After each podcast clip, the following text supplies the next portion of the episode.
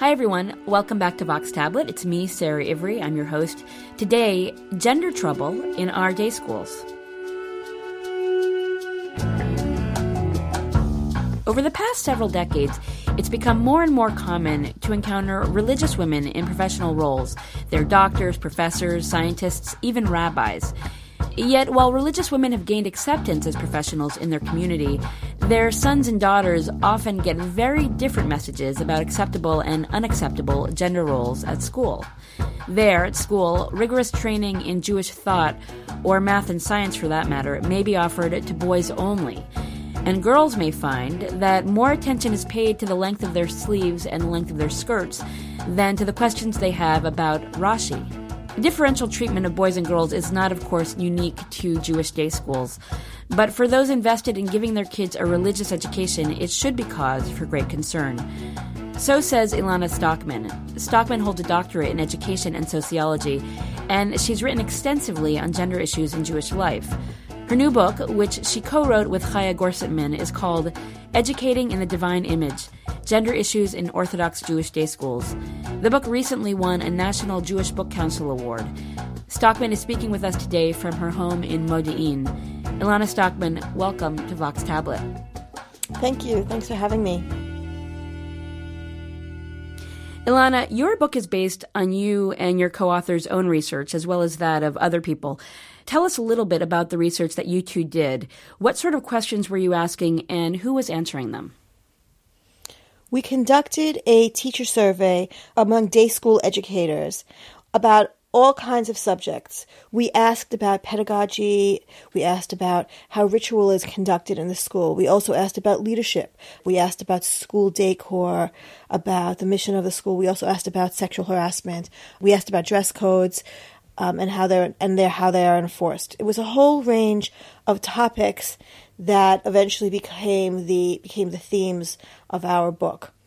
Um, that wasn't the only research we conducted. The teacher survey was one bit of our research. We had other bits of research also. We conducted a, a survey of school books looking at gender images and, and language in over 50 workbooks used in Jewish studies in fourth and fifth grades. We also integrated the our own research with some of our independent research that we had conducted. So my doctorate is on adolescent religious girls in school and about identity formation. So I spent a couple of years doing um, observations and interviews with high school girls in a religious school in Israel. So we integrated some of that. So the book is really a compilation of all of that. We wove it all together, all the different pieces of research and a whole bunch of anecdotes. Because as soon as we started doing the research, people kept turning to us with their stories, writing and calling us with all kinds of different experiences that they were having as parents and as teachers. And even as students, we had emails also from students in school describing um, different experiences around gender. So the book is really woven around through a, lot of different um, components of research. And these were predominantly modern Orthodox uh, schools that you were looking at, and modern Orthodox uh, people whom you were asking questions of we were asking predominantly modern Orthodox educators, but not only. So, of the 172 respondents that we had on our teacher survey, for example, around 130 or 133 to be precise were from um, uh, modern Orthodox day schools, and the rest were from all kinds of different schools, from community schools and other denominations, and also ultra Orthodox. We didn't really include ultra Orthodox schools in our findings. And only in Israel? No, no, it was it was actually it was the teacher survey was mostly American schools. In the book, you are looking at the different ways in which these ideas about gender get passed along to students, both intentionally and unintentionally. And a person might imagine that these ideas don't really come into play until kids reach bar or bat mitzvah age around 12 or 13. That's not really true, though, is it? I wonder. That's not true at all. Yeah, tell us a little bit about when these notions of gender uh, really get introduced in school. From day one. these are issues that they, they start when a child is born, and the very first question people ask is, Oh, is it a boy or is it a girl? But what's really interesting is that we found that the early childhood years are among the most dominated by by gender issues. Like what? So, so for instance, in early childhood years in Jewish schools, there are two primary locations in the classroom experience where Judaism is transmitted. One is through Friday afternoon getting ready for Shabbat, and one is morning prayers. And in both of these, there are some really stark gender issues that are taking place. So, take prayer, for example. Even among three and four and five year olds, you have a lot of schools will, which will still make the boy leading the prayer service will be the chazan, what's called the, the cantor, the leader, and the girls will be in charge of, you know, choosing a picture or choosing a song or handing out the prayer books, the siddurim. So even then, you know, they're, they're three years old, they're four years old, and the boys are the active leaders, the ones standing in front of the classroom leading, and they're the ones who get to wear the prayer shawl, the talit, and they and they get to make all the brachot, and everybody looks at them and says amen to them, and the girls are the ones, you know, helping out or looking pretty or passively taking on other roles.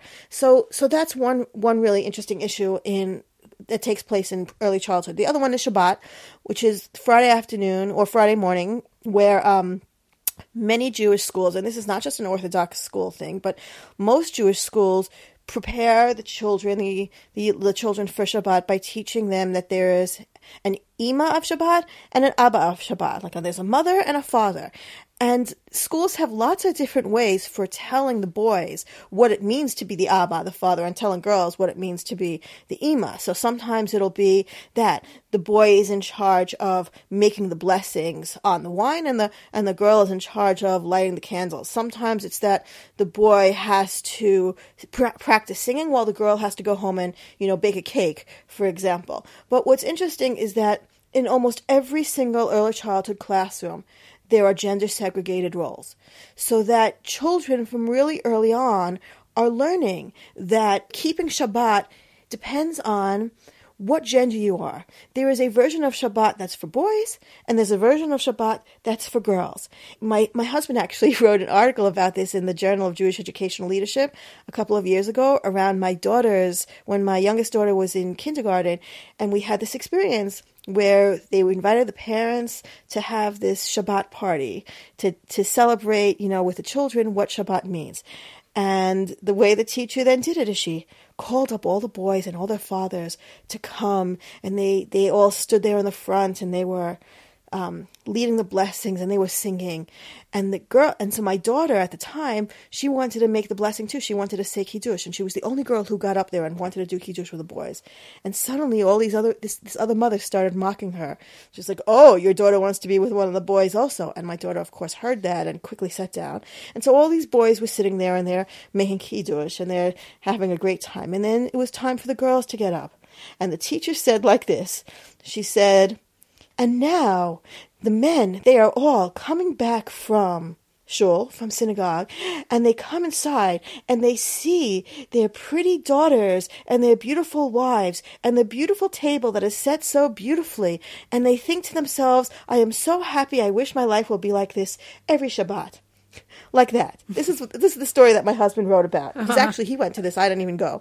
Right. So what you're what the kids are learning is that the boys' job, the men's, the boys and men's job is to do stuff, to pray to God, to go out there into the world, to be active, vocal members of society. And the girl's job is to look pretty. You know, my dress is as pretty as the table. the table is set just like my body is. You know, they're, they're picking up these messages from really early on. And it is so dominant. And, and effectively what we're saying is that there is no such thing as a gender neutral Shabbat. We are, we are not teaching that there is a Shabbat that belongs to everyone. We are saying that in order order to keep Shabbat, you have to first enter your gender script. You have to first figure out which side am I on? Am I on the girl's side or on the boy's side? And then I could figure out what Shabbat is. And and that's what kids are picking up. That's what we're teaching and that's what kids are picking up. I was struck, and this is along a similar note in the book, by the examples you give of the relative invisibility of girls and women in the classroom materials in day schools and books and posters and so forth. Yes. Yes, you know, my, my I, I, the first time I saw this was when my son was in um, fourth grade. He was um, he came home with a math workbook. It was a math workbook specifically designed for the state religious school system. Now that raises a lot of questions to begin with. Why are kids in a state religious school learning math from a different curriculum than the state schools are? Which raises its own question. But okay, so he had this workbook, and I'm helping him with his homework, and I'm starting to notice that there are no girls in the book. So it'll say things like, you know, they're learning fractions. So Danny and Adam and Steve all ate a pizza and had to divide it, you know, like that, things like that. Or, you know, every example that they gave were examples of boys. I looked through the entire book. I looked through the entire book. There was not a single example of a girl in any one of the problems. So that was really striking. So that's why Chaya and I started to look at, we started to do a more systematic analysis and we were really surprised. The, the, the worst books are actually the Siddurim, the prayer books. There are some prayer books that really have no women in them at all. Even even saying th- you know saying some of the blessings, let's say like Havdalah, you know the blessing you make on Saturday nights, you'll see a man and his son making Havdalah, for example. Or sometimes even if you'll see a family together, you'll see the man and the son blessing, and you'll see maybe possibly a woman on the side. The only places in prayer books where you'll sometimes see women is lighting Shabbat candles. So that's really that's really striking. Elana, at modern Orthodox day schools, are girls uh, permitted or encouraged to study Torah? We asked that in our teacher survey, and we found that in somewhere between 30 and 40 percent of schools, boys and girls have different curricula for Jewish studies. And th- that's for a primary school, for elementary school. In high school, the numbers increase. So that means they're not studying Torah? Um, they're studying Torah, but Torah has a lot of definitions. You know, Torah can be, you know, you have a few a few stories cut out in a workbook and you're going through a workbook, or it can mean you open up the Bible and you study the primary sources. So when they say, so for instance, take, um, you know, uh, the oral law, for example, the Talmud. So the Talmud is really the highest it, to, to reach the highest echelons of Jewish learning.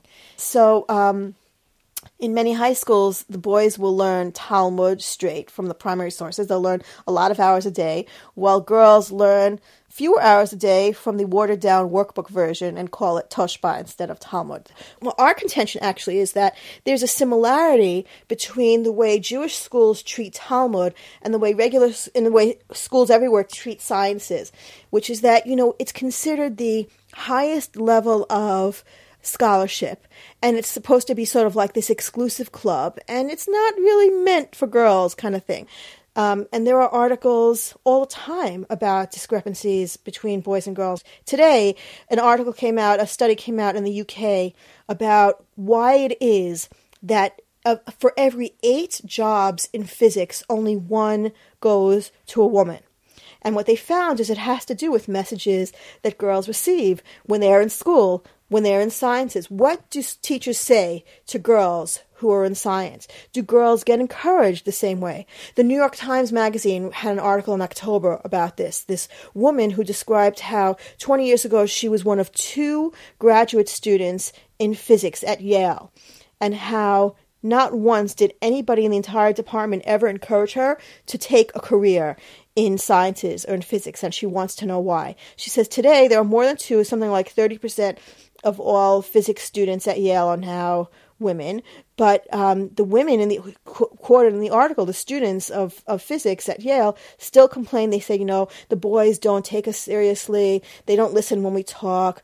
And in the staff, in the in the faculty of the physics department, there's still only one woman on on, the tenured staff. So this is it really isn't just an orthodox problem in that sense. It's also a it's also a problem in school systems generally and that's what we based it on. And it was what what what we what we wrote, we wrote our book precisely because we felt that there was so much research out there about gender and education, and none of it actually looked at what's going on in Jewish schools. And we wanted to know how Jewish schools compared to the rest of the to the rest of the world. Are they doing better? Are they doing worse? And what we found is that there are a lot of that all the issues that take that are problematic in the world are also problematic in Jewish schools. And plus, there are a few extras. You know, like for instance, how we teach Shabbat in early childhood, for example. One of the most upsetting sections in your book is the discussion of tzniut or modesty. And I was stunned by one quote you had from, I think it was a teacher or an administrator who said that their school passed a rule that they would only spend 20 minutes in their one hour staff meetings talking about problems with what girls in the school were wearing.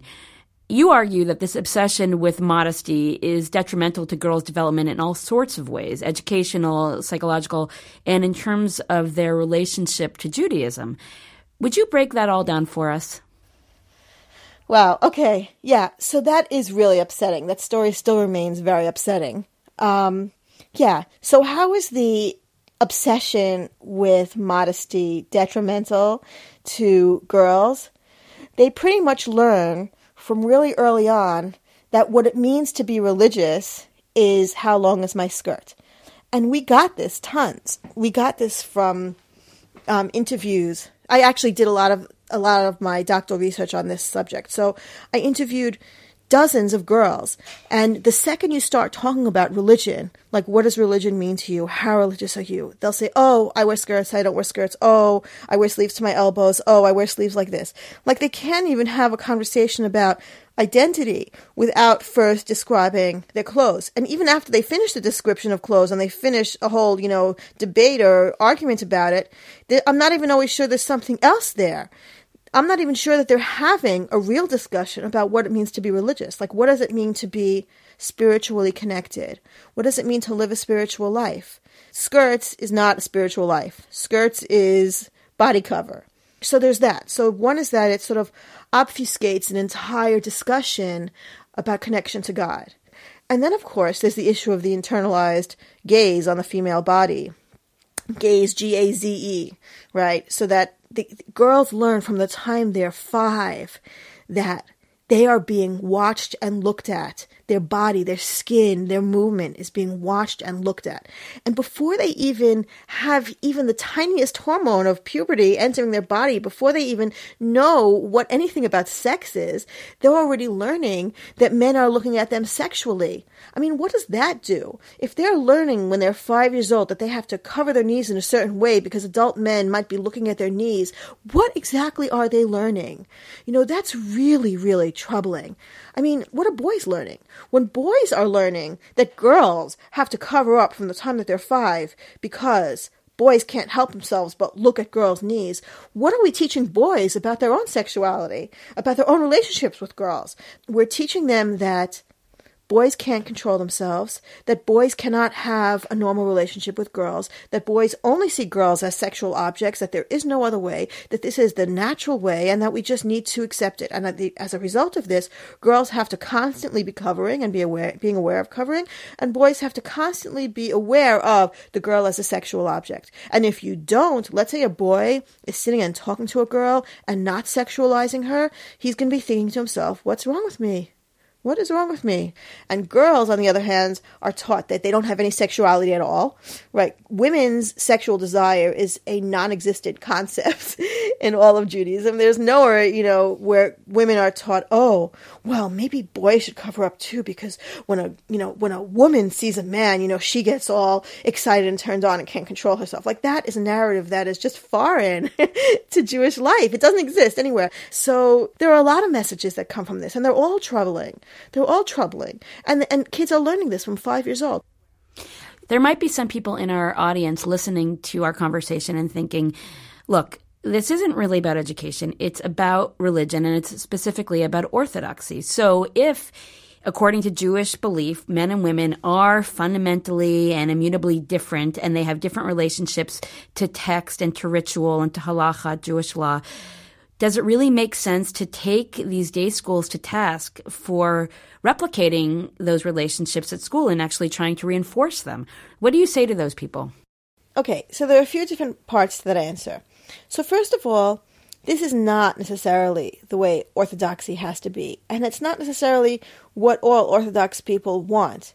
It's not, a lot of what we're seeing in the schools has less to do with Jewish law, with halacha, and more to do with the way uh, with convention, with the way some people just want it to be or want their worlds to be. You know, the Orthodox community has seen a lot of changes over the last 20 years in the status of women. There are, for 30 years even, there are women's prayer groups, women's tefillah groups in almost every community. There are something called the partnership minyanim, which are um, which are synagogues that um, try to maximize women's participation and strive for egalitarianism as much as possible. You have the Maharat revolution of women in these uh, quasi rabbinical positions, and you have a whole slew of women Talmud scholars. So it's not really fair to say that these practices that, let's say, exclude women from Talmud from the time you know that they're 12 or 13, that these reflect orthodoxy because it doesn't reflect orthodoxy. It reflects a very old version of what orthodoxy might once have been, but orthodoxy has advanced a lot since then. So um, the the changes that we've seen in orthodoxy aren't really finding expression in the schools. You see a lot of educators in schools who are guided more by politics rather than pedagogy. They're guided more by ideas about what will people think rather than what is really good for the child. So we saw this, you know, over the past few weeks. There's been this big controversy about girls wearing tefillin, and it's caused this huge uproar throughout the Orthodox world. What does it mean that these schools are suddenly allowing girls to wear tefillin? So now you have all these rabbis, you know, writing all these op-eds and blogs saying, "What do you mean? How could schools do that?" But the fact is that and almost everyone agrees that there is no real halachic objection to girls wearing tefillin. Like so much of the discussion has absolutely nothing to do really with even with pedagogy, with saying with saying, well, let's think about this this person. Let's think about this girl who's coming to you. She's a 13, 12, 13 year old girl. She just had her bat mitzvah, and she really wants to pray to God in the most sincere way possible, wearing phylacteries, just like the boys are. That's what she wants to do. She wants to connect with God. Isn't that what we want? So, a sort of pedagogical response would be one which looks at this person, this child, this beautiful creature of God, and says, Let me help you on your spiritual journey. What a beautiful thing that is that you want to connect to God. That would be what we consider to be a beautiful pedagogical response. That is what would be in the in the spirit of our book title, right? Educating in the Divine Image, where you're looking at the child and saying, wow, this child is a creature of God trying to connect spiritually. But instead, what we're hearing is, you know, all of this stuff about what will the neighbors think and what will people think and, you know, oh my God, we're going to become reform, we're going to become conservative. All of these considerations that really have nothing to do with pedagogy and everything to do with politics. And our contention is that we want to get Judaism back to its spiritual core, to its spiritual roots, where first and foremost we see one another as, as human beings created in the divine image. We want, we want to bring the schools back to that. We're not trying to say religion needs to change. We're saying, no, we want this. This is what it means to be religious. This is fundamentally what it is to be religious. Our goals are religious goals. So, yeah, in that sense, we're not challenging orthodoxy. We're saying this is what orthodoxy is meant to be. Elana Sztokman, thank you so much for speaking with us. My pleasure. Thank you for having me, and thank you for all the interesting questions. Elana Sztokman is the co author with Chaya Rosenfeld Gorsetman of Educating in the Divine Image Gender Issues in Orthodox Jewish Day Schools. The book came out in January and was recently named a winner of the National Jewish Book Council Award. Sztokman spoke with us from her home in Modi'in. What about you? Did you go to a Jewish day school? If so, did it prepare you intellectually, emotionally, spiritually for the world that you live in today? We want to know what you think. Send us an email at podcast at tabletmag.com or find this episode on our website, tabletmag.com, and post a comment there. You can even post a comment on Facebook. Go for it. Be part of the conversation. Vox Tablet is produced by Julie Subrin. I'm Sara Ivry. As always, we want to thank you for listening, and we hope you'll join us again next time.